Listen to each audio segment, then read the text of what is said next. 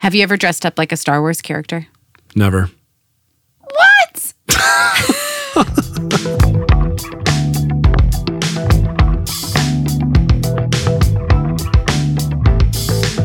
This is Weird Religion, a podcast for people who know religion is weird but love it anyway. I'm your host, Leah Payne. I'm an author, professor, historian, and I still get teary every time I hear the Skywalker theme. Who doesn't? Mm-hmm. I'm your host, Brian Doak. I'm a professor, biblical scholar, author, and if Jurassic Park ever becomes a real thing, leave me out. Yikes. Today we're talking about The People versus George Lucas, a funny, insightful, and sometimes bawdy look at the fan communities of Star Wars and their relationship to George Lucas, famed creator of the Star Wars universe. Along the way, we talk about the idea of a canon, Star Wars as scripture, and the notion of childhood. Join us. Join us.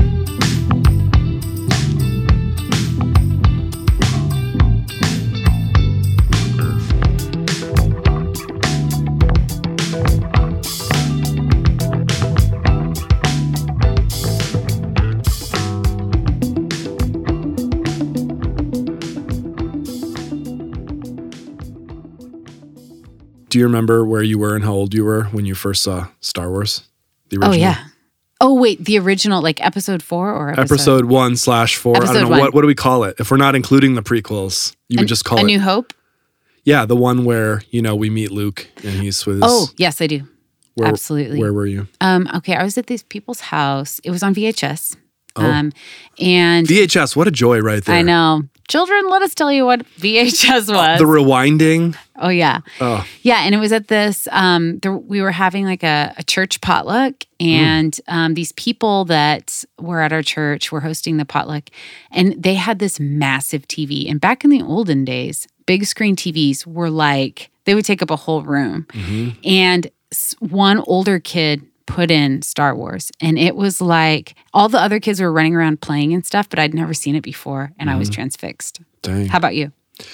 You know what's crazy? I was a mu- I saw Star Wars for the first time much later in life. Oh, really? When I was a kid, my family didn't really watch movies. Oh, interesting. So, how old were you? Uh, oh, I was definitely like I was in college when I first saw Star Wars. Whoa. I saw, in fact, I saw the original Star Wars trilogy around a little bit before, but around the same time that the Lord of the Rings movies came out. Brian, okay. Now I've got a question for you because Yeah. that's how old I was when I saw Top Gun and I thought it was Mm. a ridiculous movie. And my husband saw it when he was a child and he was like, This is movie magic. What's wrong with you? Right there, yeah, you have the whole thing right there. Really? Okay. It's about childhood, right? Yeah. And, and and the effect that something has on you at very impressionable stages in your life. Like there's nothing objectively. I remember getting in a, a huge argument with somebody, and I thought I didn't realize how sensitive this would be, but I was saying because I'd seen Star Wars around the same time. It was it was before, but like Right. similar time to the Right. Lord of the Rings. I was like, oh, kids now who see the Lord of the Rings. They're not going to be able to watch the old Star Wars movies, classic though they are, lovely Right, though they are. And they're not going to think the old Star Wars movies are better than Lord of the Rings type stuff for fantasy kind of stuff. They're just not because it just isn't that kind of thing. It just won't be seen that way. Just the quality of the filmmaking and the immersive world there. And I know Star Wars has that quality and that immersive world. It's just different. It's cued into a different time, a different era. so it's that's interesting to me, but you could appreciate that there was some magic in the beginning. Oh, of course. No, it's it's magic. Interesting. I've seen them a lot. I mean, my wife saw them like as a kid. We didn't, you know, the first movie I ever saw in a theater, I think I saw like the original, uh, quote unquote original Batman movie, the Oh, one with Michael Keaton. the one with Michael Keaton, the one that Oh, where yeah. he kind of goes against the Joker. Yeah. And I saw Jurassic Park when I was in sixth grade. Oh, grade. yeah. I think I was in sixth grade when Jurassic Park came out. That was the first movie I ever went to see like with a friend, like in a theater kind of thing. Oh, that's cool. But that's those stand out to me in my mind because they were the only ones. It wasn't that my family was like a militant no movies Right, kind of right, family. right. It just it just wasn't a thing that we did, and I don't remember why or what the reason was, but we just didn't do it. Well, when I was a kid, we watched just mostly we watched movies at home because going to the movies is expensive. First of all, It was expensive, right? So I went. My dad actually took me on like a dad daughter date to Jurassic Park, Oh. which I loved. Oh. And I remember asking him. I was like, Dad, that was so good. What did you think of it? And he was like, Oh my gosh, that was terrible. I have enough stress in my life. I was like, I was like, that stands out in my mind as such a dad response. I have enough stress in my life without dinosaurs. Yeah. So, um, do you have a plan for like how you're going to introduce Star Wars to your children? It's an important conversation. How Yeah. and when are you going to introduce your kids? How are you going to talk to your kids about Star Wars? Because I, really? I have a plan. I, I already have. I mean, the the older one, we've seen a lot of the movies. We've even seen some of the new new ones that have come Mhm, out. mhm. I've tried to shield her from the prequels. Like we've tried to pretend that they don't exist, but Because you're a good father. because I'm a good father. But you know what? They've seen Jar Jar Binks clips and they know and they like it. Okay. They love the whole thing. Like they don't care. I know. It's it's painful. It's like I want to have a kids these days moment, but I know that this is just part of like how children receive information. So my son is. only 3, and so obviously he has not seen Star Wars cuz it's just too old for Yeah. him. Yeah. Um but here's the crazy thing. Mm-hmm. He has two things. One is he has a Star Wars sweatshirt that Oh. has BB-8 from the new, Yes. you know. BB-8. And he, I don't know how he knows this, but he knows that it's a Star Wars sweatshirt and he knows that he loves it and it is his favorite item of clothing. He's never seen anything, he has no idea, Yeah. but he just knows. The other thing was, I turned on the Star Wars anthem, ba, ba, ba, da, ba, ba, ba, Mm. and he just like looked at me and his eyes got huge Yeah. and he got a huge smile on his face and he started running around in circles with a sheet on his back, like, yes. Wow. Like he just knew, like, this is the response that you ought to have. Is it genetics? It's I'm like not sure. it's like neurological myth. yeah. like down at that level. No, my daughter loves it. She has posters in her room. She just knows. It's just like a thing. I think now it's becomes there are toys and there's so much merchandise out there. Right. That it's just something that everyone every kid has to just know that they love. It just shows what a brilliant product it is in terms of at every level. You know, I mean, part of the brilliance of um, Star Wars, and I, I have a question for you about this because, uh, so I, when I teach church history classes, one of the big issues is like how was the bible formed over time right, Right, a lot of students think it was like you know dropped by a stork from god you know without any Mhm. any human A messiness stork, I like Yeah. that. I use the l- lowered on golden tablets. Oh, of idea, interesting. which there is, of course.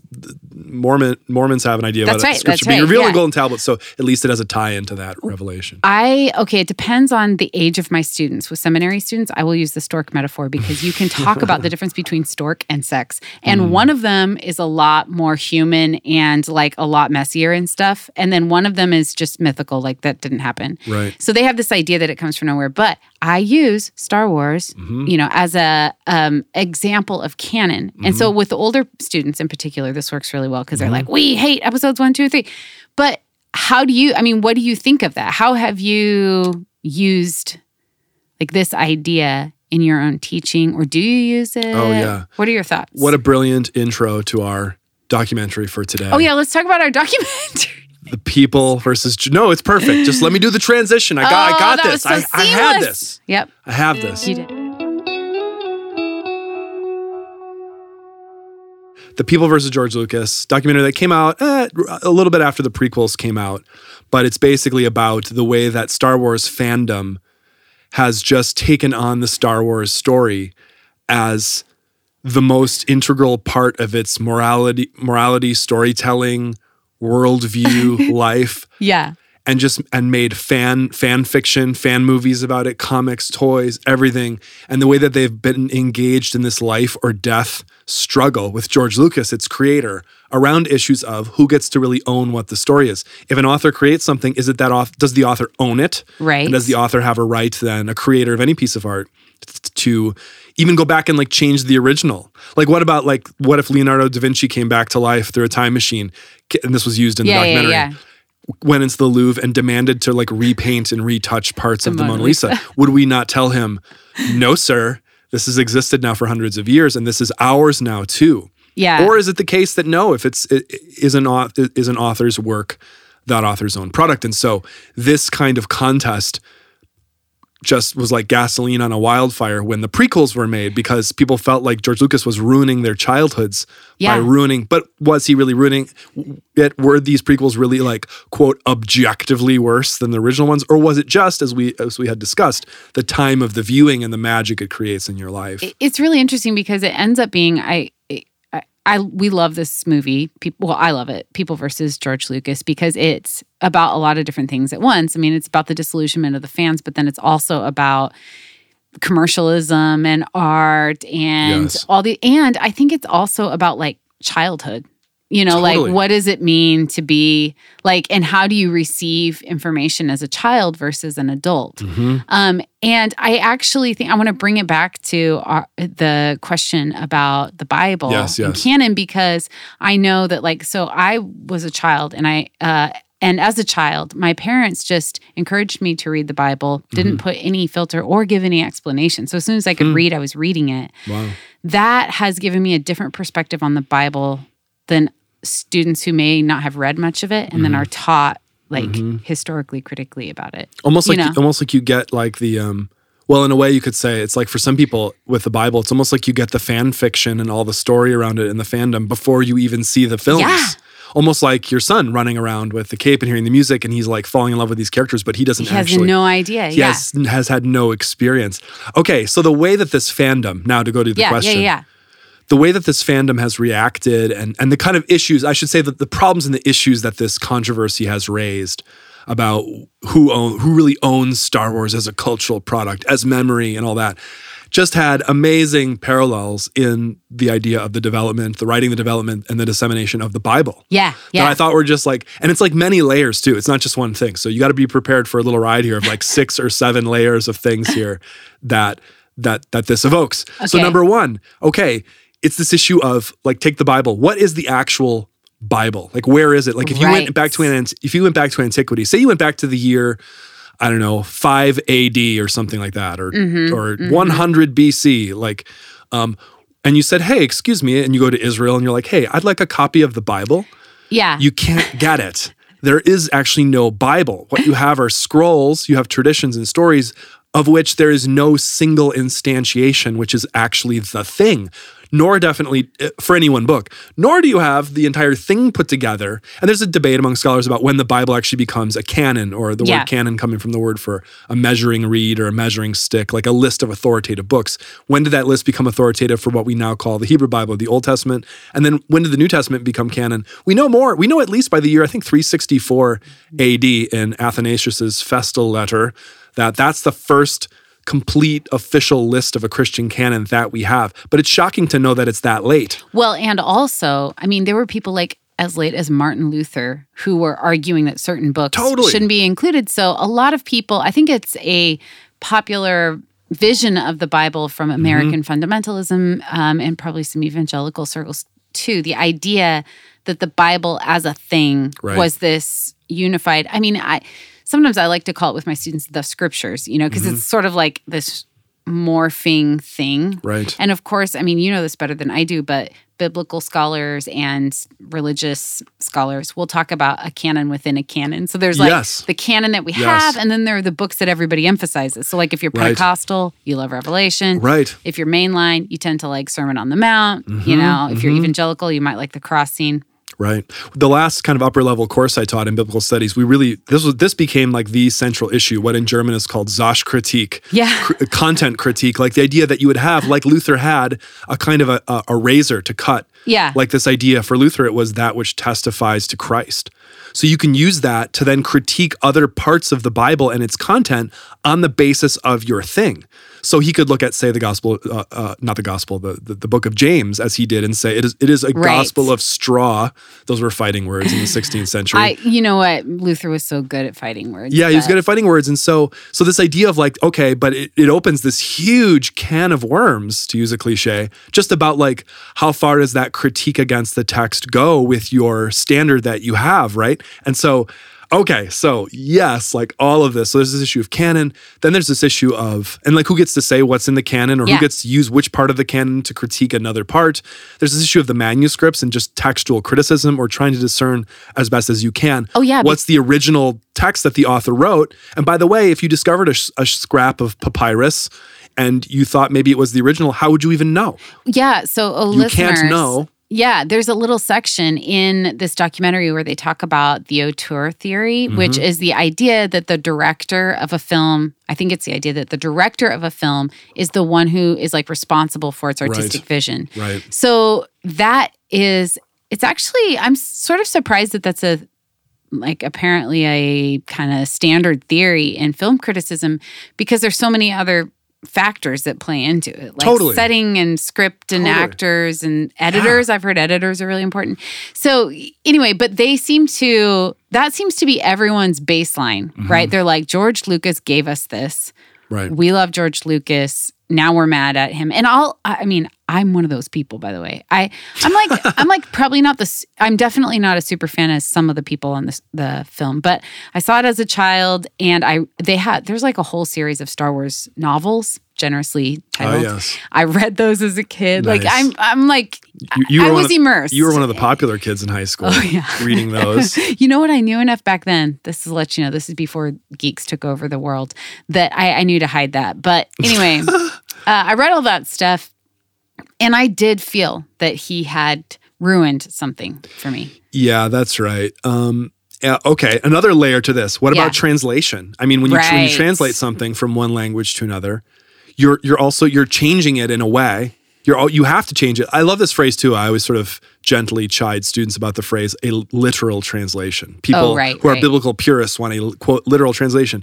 I think that's like a it's an oxymoron. It's saying like a cold fire, something like literal. The word literal means by the letters. So if you were to make a tra- like you can't have a translation that's by the letters. If you were to do a literal translation, you'd just be copying it out in Hebrew or Greek What's or in the, its original form. You could have more wooden translations that follow in a certain way, and that's what people mean. But yeah, like the NASB Yeah, yeah, yeah. of But the you're- right. NRSV or whatever. Right, exactly. But you're changing it. You're ch- you're you're changing it, and you're making a new work by tra- uh, uh, all translations are an interpretation and a transformation Right. of a text, and so that's just like part of the process. Yeah. So you see that. You also see. I'll whip through the others these others quickly. You also have this genre already cropping up in early Judaism in the in the third century, second century, first century BC of what we might call rewritten Bible, very broadly. Authors like the Book of Jubilees, for example, which was very important for early Jewish audiences, didn't make it into the quote unquote canon. But the Dead Sea Scroll community, for example, had had copies of Jubilees more than of most biblical books, by the way, which became biblical books. And Jubilees is part of this genre. They like rewrote the Book of Genesis, but with interpretations built into the story.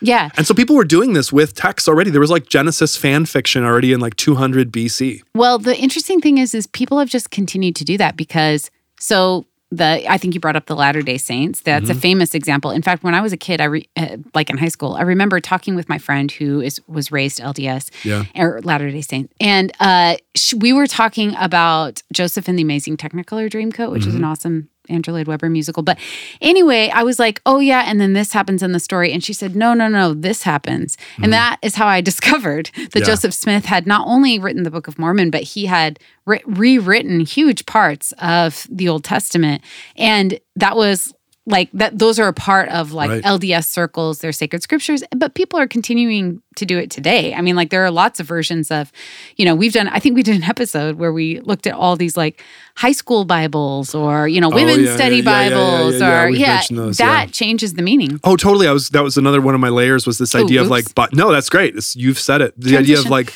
but people that have study Bibles, like the Joyce Meyer Study Bible, where it's like Mm-hmm. the Bible, or there's like the the uh, uh, the Lee Strobel Case for Christ Study Bible, Bible, yeah. where it's like you've got it, you've got a um, a contemporary person who's like putting their thoughts and their thing in the on the page as the text itself, Right. and so it's like you're getting multiple, you know, I think there's a lot of thoughtlessness about, you know, there's there's a lot of like wild kind of rabid critiques of like, oh, you know, for instance, take a lot of Christians who were, would have been upset or don't like a lot of Bible movies. There's a lot of hate toward this genre, like the Noah movie. yeah, yeah. You know, a lot of especially conservative Christians like hate those kind of movies because they change the text, but it's like okay, yeah, you know, whatever, whoever person's Christian celebrity commentary Bible, they might not like literally change the words, but they're putting their words on the page with the Bible's words. You know what's really interesting about that is that it runs so counter. So the explicit message is sola scriptura, right? Like Right. only the Bible. You don't need any help. Priesthood of all believers, which is actually kind of a misunderstanding of what Luther in, intended. And yet we all seem to intuit this idea that we need help reading the Bible. Right. Because the reality is, and I love the Bible, but the reality reality of it is is you can't understand everything that you're reading without Right. help. You know, without Oh, like right. thinking about history or thinking about the genre that it's in or you know just the translation itself. I mean, absolutely i as i understand it i don't read hebrew i read a little bit of greek but hebrew's a very mysterious and flexible language and who knows what it means sometimes who right knows? It could mean anything. Let me ask you about this because Yeah. this, was, this is a major thing that the documentary really raised about the, these fandom cultures and the way that they deal with their scriptures, let's say. Um, Yeah. is this idea of a participatory culture.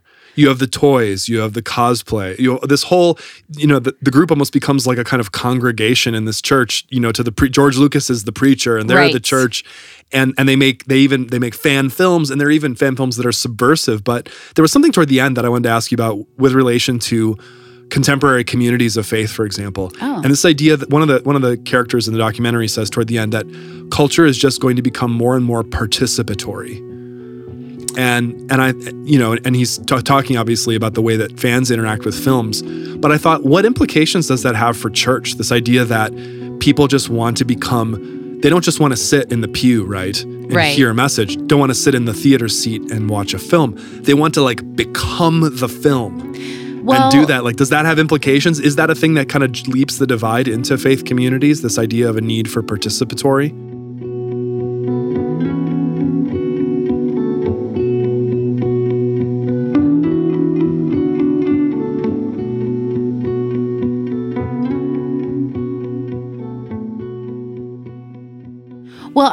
Actually really like that idea because you know you and I went to Comic Con and then we went to the UFO festival. Ah, yes. So we've seen like two pretty intense fan communities up close and in personal or in person. And um I actually think that this might be at least in kind of traditional Protestant circles, this might be an untapped resource. Because if you go to a Catholic Mass or a um, Orthodox service, you will see there's a lot of participation that happens, right? Everybody stand, everybody sit, you know, like here's the. What, what do they say? Smells and bells, right? Like lots Sure. of different stuff going on, and it's very tactile. And for a long time in at least American Protestantism, there's this idea that the shorthand of it is churches become theater, right? Like the pastor is Right. an entertainer and then everybody else sort of consumes the entertainment.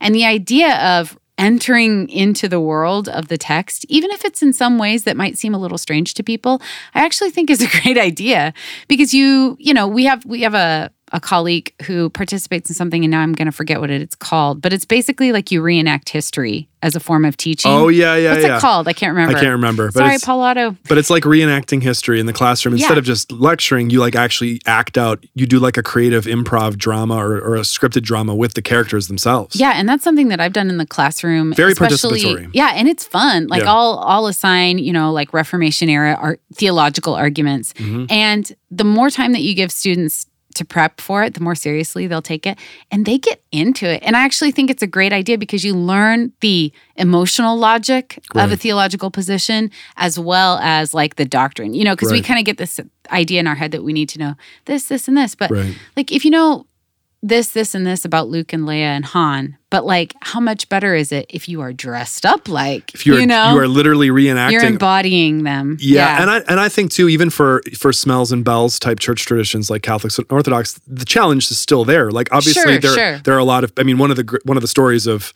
the you know the recent few decades of Catholicism in the United States is a mass exodus of people from Catholicism into more evangelical forms because precisely they did not find those forms of worship to actually be participatory Right, for them right. found it maybe in a setting that didn't provide it any more clearly than before, but nevertheless, okay. Um, about the about do, doing the thing though, wasn't it hilarious to see that the the group in the documentary that redid the Indiana Jones movie, Oh my god, scene for scene, punch for punch, shot for shot? That's a work of love. Right I there. thought that my heart was going to explode because they were so sweet. They're like, I don't know, teenagers when they start it, young adults when they finish it. Oh. And it's like the kind of dedication that you only hope for in your students, you know, like the, the pure love. What I loved about these fans, okay, I was writing in my notes and I wrote hyperbole because these, okay, these are the uh, metaphors that they use um, to talk about like what what they feel that George Lucas did to the Star Wars franchise mm-hmm. and kind of this contest between the fans and George Lucas. They compare it to Holocaust deniers. Uh, they did at one point Holocaust denying. Yeah. that's the biggest moral tragedy of human history, arguably. And yeah. So and also Star Wars apparently. And also Star Wars. then abuse victims. There was a lot of abuse, like we keep going back to the abuser kind of thing, even though we hate the movies. They were the abuse they were the abuse victims. So and then sex. Lots of different ideas about that, like ecstasy and you know or violation. Yeah, yeah, gratification. There, there are all sorts of. I was just like, wow, you guys, you feel deeply about this. I mean, I love Star Wars, but that is not where I'd go. Like the Holocaust, you know? We were chatting before we began recording. Like, do, do you feel that way about any movie or thing? It was kind of like, well, maybe not. I don't want to put myself out. I don't, I wouldn't want to attach, I just would not feel comfortable in any way attaching myself to that level. I mean, there were characters I was writing down quotes from the beginning, not characters, but speakers, I guess, in the, doc- Yeah. documentary at the beginning who said, it- like a guy was screaming, it's not just a film. He Oh, screamed. yeah, yeah, yeah. Or another person says, it's the most important thing in the world to me. Another person in the documentary said, Star Wars is like air. Without it, I would literally die. Okay, you know what my favorite version of that was? Was Yeah. the guy who I'm not I'm to mess it up, but he was playing the piano and it was basically like a song and the structure of the song was insult insult insult like very profane insults that we can't say on our podcast because we're not an explicit podcast. Mm-hmm. We keep it insult clean. insult insult and then the chorus was just Jar Jar Binks, Jar Jar Binks. and then it was like insult insult insult. You're like a Oh, that- oh, yeah, yeah, yeah, yeah, yeah, yeah. bleep, Jar Jar Binks. yeah, that guy was Yeah, funny. man, he was mad. Another person said, "quote My entire moral universe has been cre- was created by Star Wars." Oh, unquote. man. I mean, I think for a lot of listeners, I granted, and even probably a lot of people who would listen to a podcast like this understand fan culture, understand fandom. But a question maybe some listeners would want to ask, and maybe we should just put out there. I'm asking you to answer Mm, this question: mm-hmm. Is this is this a form of just like depraved? behavior on the part of these fans like do they if you're saying star wars is literally your entire moral universe and the most important thing in the world to me is there something like actually psychologically wrong with you like is this is this okay Oh. Like to, to, Well. to have that kind of like connection to something? Or is it just like no everyone people this is a search for meaning. People have to have a connection to something the fact that they find it in this film. Oh, like is it harmless? Could it do yeah or just like yeah or is, is it just like crazy? Like would you want this for your children to have like this kind of devote like would you Well- what if, what if your child grew up and at age of 17 said my entire moral universe has been formed by star wars only Yeah. Well, I mean, that would be kind of a fail, not- right? If I, I hope that I'm not going to be a lecturing parent, but that might be time at that point to be like, listen. we but, need to have a talk Yeah, I mean, I think I don't know. It's so hard to say. I mean, I guess one of the the themes that keeps coming up throughout is this idea of that the that, that the fans are fans because some- they Star Wars tapped into some childlike part of themselves and Right. that the best version of Star Wars is the version that taps into the children. In fact, they make this point when they're talking about the character that is universally despised by people my age, Jar Jar Binks. right right And there's been a lot of like criticism in regards to like the way that he it, it like a cartoonish version um, that has been called racist and Right. there's all kinds of stuff. And then they interview all these kids who are like, I love Jar Jar Binks. I love it. And there's a really interesting episode of How I Met Your Mother where they talk about um, you can tell how old someone is like to date. It's a really funny subplot based on whether or not they think that the Ewoks are this t- terrible form of like over commercialization or if they're really cute and you love them. Right. And so there's just this whole conversation about that. So, I mean, I don't know. It's not what I would want for my children. Is this what you would want for yours? No, no, it seems I mean, I, I I think more and more, even since we've started doing this podcast and done things like gone to Comic Con last Yeah. fall. Hopefully we can go again this fall. And Yes. just I, I think I understand the world of fandom more and more. I just didn't grow up in a culture like that or around people who did that. I was not reading the Star Wars Yeah. books as a high schooler. I would have if I would have known about them probably. I just I just wasn't exposed to this kind of stuff. So I still look at this kind of stuff with a little bit of detachment, kind of like wow, like I would not want that on my gravestone, you know, like exactly. Yeah. Well, here's one of the the things that I thought was kind of beautiful about it. I mean, they they interview lots of different types of people. Some of them are people where you're just like, whoa, dude, and they're like 99% of them are dudes. Like, Right. you know, you need to. It's a, it's a, a highly male universe. Yeah, there were a number of points where I was like, "Eh, this is a bunch Mm-hmm. of dudes, but there were a few women in there. But anyhow, so there's a point where you're kind of like, yeah, you know, I think you should get a broader range of interest. But then there was this whole other subclass Mm-hmm. of fans who they themselves have become like really generative artists, right? Mm-hmm. So they're comic book writers, they're screenwriters, they're novelists. And I actually was really inspired by that because I thought, okay, here's like George Lucas is over here becoming, you know, they they talk a lot about how like he saw himself as an artist and kind of like a victimized artist, like everyone's picking on me, Right, even though he's like one of the most powerful people in Hollywood. But um, then he's also this businessman. But I'm like, even if you say, oh gosh, you know, he's a hippie who sold out to and became the man, you have to give him credit for inspiring an entire generation of artists. That Oh, was neat. I oh. thought that was really cool. Totally, totally. And, and I think the film does come around to kind of like even the people who were hating they did kind of come around to saying, yeah, he was a genius. I guess in Uh-huh. some ways, I'm, I'm I'm very intrigued by this notion of just childhood and what Yeah. childhood is like. Like think of Plato's Republic. There's all this like censorship of literature and this ideal society that the characters there in the Republic are are inventing sort of in their words. But one thing they do is they censor the materials because you don't want kids being influenced by bad stories. And so Yeah. this thought that like what my daughters eh, and what I saw even as as children that that becomes determinative for your life puts a lot of emphasis on childhood and on like what the young mind is exposed to and, and how often Well, it's really interesting too because one of the they talk about that George Lucas um, he was unhappy with the film that he made right before that American Graffiti, which deals with like American teenager life, Mm. Right. and it's actually really interesting.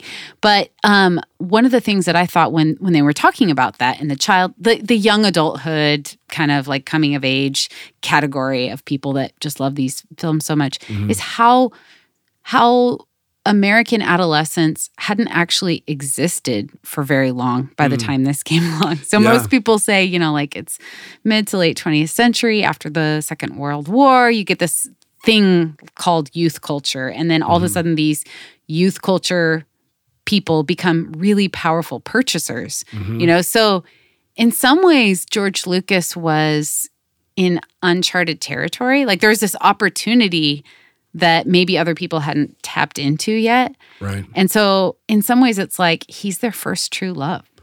yeah their first true love and an amazing story about how time and place and culture and economics all just like come together in a way that nobody could have ever predicted